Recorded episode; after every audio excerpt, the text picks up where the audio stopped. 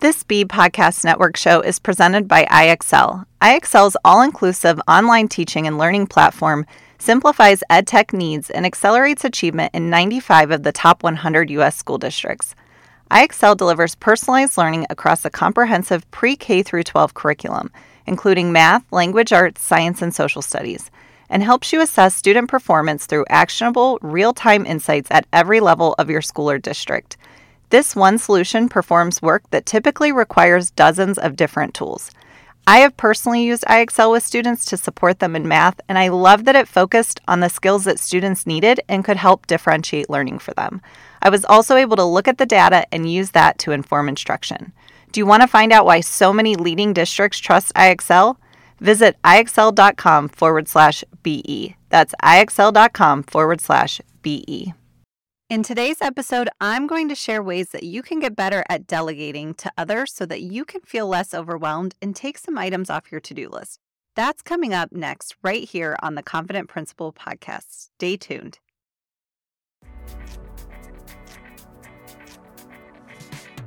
Welcome to the Confident Principal Podcast. I'm your host, Barb Flowers, a principal and life coach.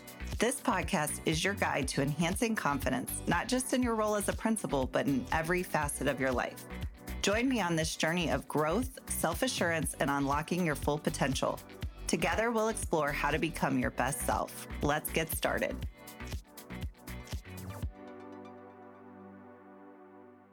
Welcome back to episode number 15, where today's focus is going to be on the art of effective delegation. And it is an art. It is not always easy to delegate. And many of us can relate to that feeling of overwhelm that we feel when we have an ever-expanding to-do list, wondering if we're going to be able to get it all done. And as a new principal, I can distinctly remember the tendency that I had was to take on tasks myself rather than delegating.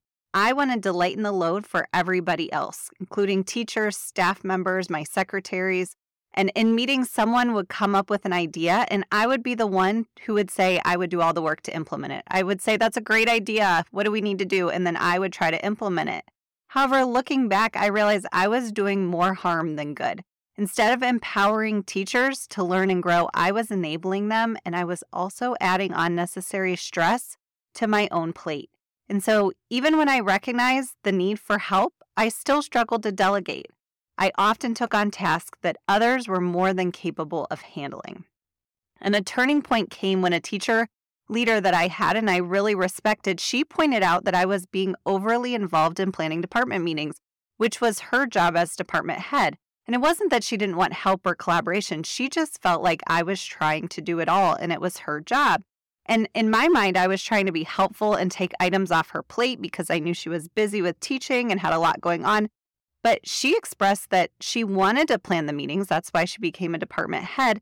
And she felt like I didn't have confidence in her abilities to plan the meeting. So she thought that I thought less of her. And that revelation helped me to reflect on my own approach and acknowledge that me doing everything for teachers, I was doing it to be helpful, but some of them were perceiving it as me not being confident in their abilities or being able to trust them to delegate tasks to them. So it was an interesting perspective shift when I got that feedback and could really think about what was happening when I was taking on every job in the building versus delegating to other teachers.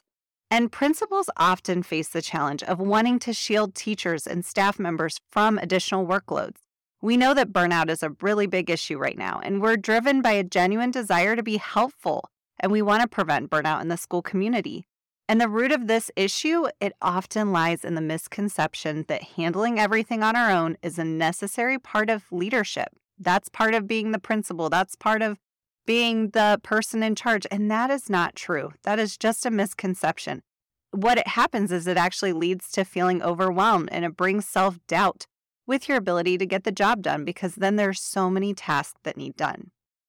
So efforts to combat overwhelm frequently involve attempts to enhance your time management or extend working hours. However, that's really not an effective strategy because all you're doing is working more. I was recently coaching a school leader and we were talking about how she was doing this exact issue. She was lightening the workload for everyone else to help with their burnout, and then she would take home all of the work and be working all evening. So she's working 10 to 12-hour days every single day and also working on the weekend because she's trying to lighten the load for everyone else. But all it does is creates a workload that is not sustainable for you if you try to do that. So a more effective and sustainable approach is to embrace delegation as a solution to overwhelm. Rather than taking on the entire burden, consider involving others in different capacities, however that looks in your building and with the strengths of your teachers. So today I'm going to give you a couple ways that you can get better at delegating. Because like I said earlier, it is an art. It is something that takes practice and mindfulness and just you being aware of when you're delegating and when you're taking on things all on your own and you aren't letting others help. So my first tip is to discover and use other strategies. So have regular conversations with your team and the teachers that you're working with to find out what your unique strengths are and passions. So this could be one-on-one meetings you could have with them. You could do surveys.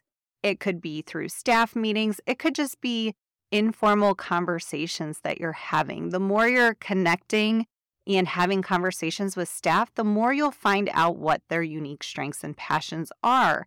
And then when you find out what those things are, then you can encourage them to share their expertise and their skills with one another. So creating that collaborative environment where everyone's abilities are recognized and utilized. I find out a lot of teacher strengths during our PLC meetings because as teachers are sharing data, some will come with a different spreadsheet or a way that they analyze their data. And so I'll find out someone who might be really good at analyzing data or they love analyzing data, or just others who are very organized and good at coming up with systems for things and communicating things out to others. So you can find strengths through meetings and just being with your staff as much as possible.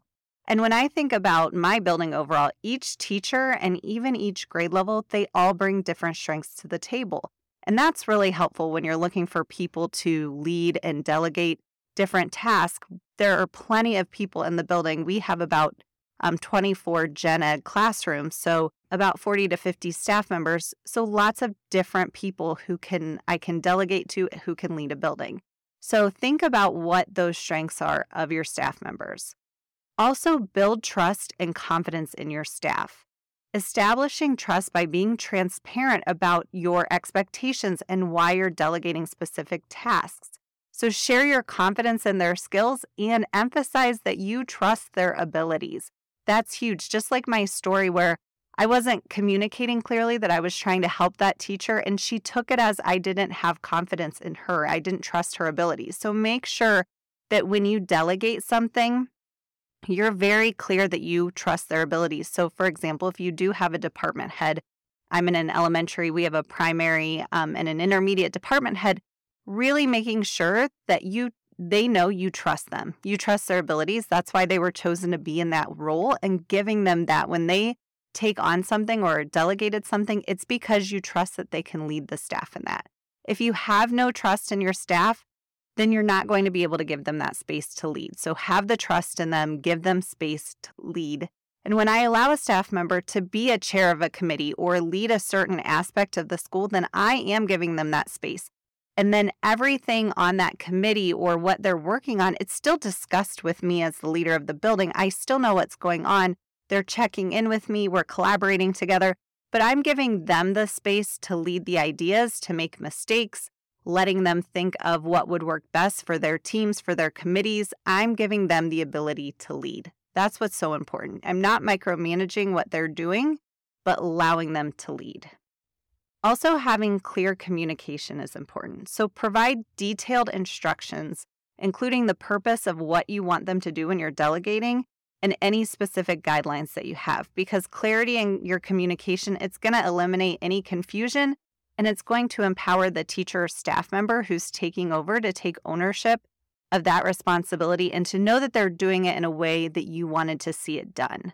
Because sometimes if you give them, teachers or staff, too much open space with no expectations or parameters, it makes people a little bit nervous about what they should be doing. So if you just give clear expectations of even take this idea and run with it, whatever that is, just being clear and communicating what you expect them to do. Also, foster an environment where questions and clarification is welcome so that they're not afraid to come to you if you delegated a task. They feel like they can come to you, ask you more questions, find out and make sure that everybody's on the same page, and it reduces the likelihood of misunderstanding. So making sure that you have that open communication that people feel comfortable coming to you. Also, make sure that your staff is not afraid of being wrong or messing up when they make a mistake. Because if they know they can come to you, then they'll come to you when they make a mistake. So let staff know that communication is key and model that for staff as well. Which goes to my last tip, which is let go of perfectionism. When you're delegating, you have to let go of perfectionism. A lot of times why people don't delegate is they think I could do it better myself in a shorter amount of time. And you have to acknowledge that when you delegate, mistakes are opportunities for others to have learning and growth. And so encouraging a culture in your building where mistakes are viewed as stepping stones to improvement rather than failures is so important. And mistakes are going to happen because that's part of being human. So be aware of how you handle it when mistakes are made.